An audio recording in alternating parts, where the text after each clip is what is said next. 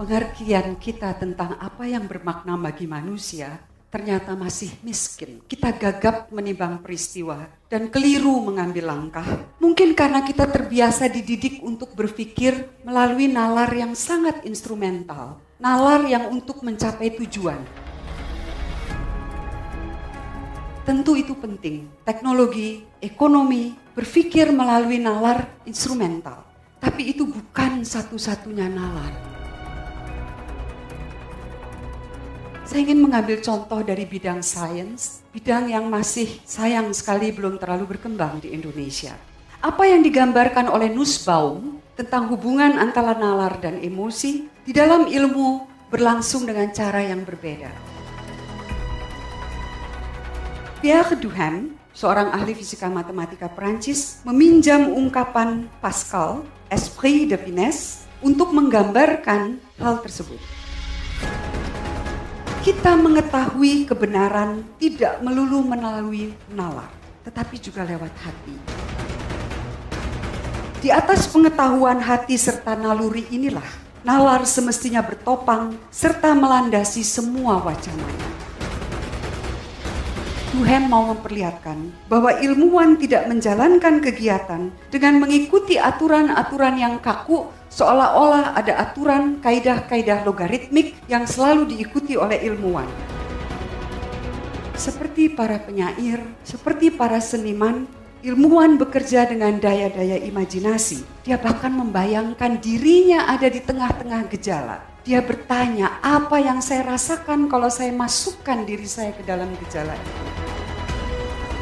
Mungkin dia takjub seperti Johannes Kepler terpesona oleh laju gerak planet yang mengedari matahari dan dari rasa kagum itulah kemudian dia melahirkan musik langit.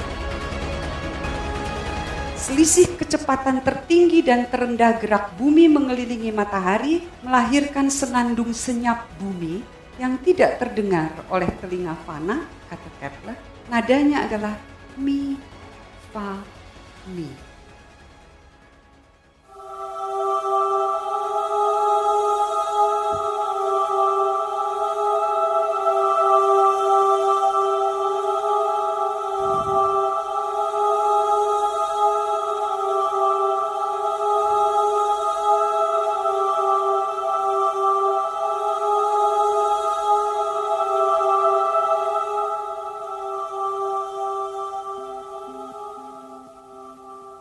Sesekali terdengar motet, Venus menyanyikan kontra alto, dan sebagainya.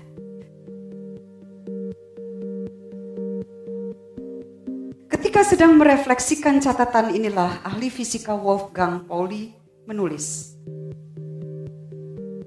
Jembatan yang menghubungkan data ke ide-ide adalah gambar yang sudah terlebih dahulu ada di dalam batin.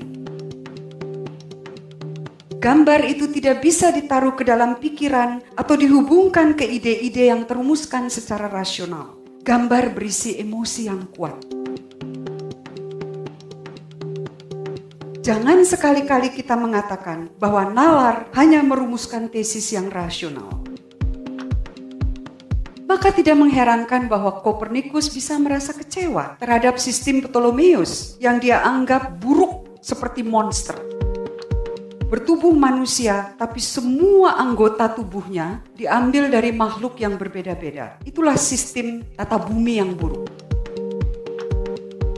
Kekecewaan Kopernikus melahirkan sistem tata surya yang sekarang kita kenal. Ilmuwan juga bisa merasa gemetar seperti Henri Poincaré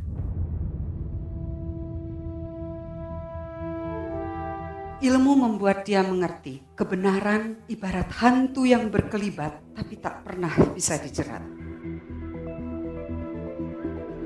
Apakah itu berarti bahwa harapan kita yang paling berharga dan paling bermakna membuat kita seperti menjaring angin? Bahwa kebenaran tidak pernah bisa kita raih.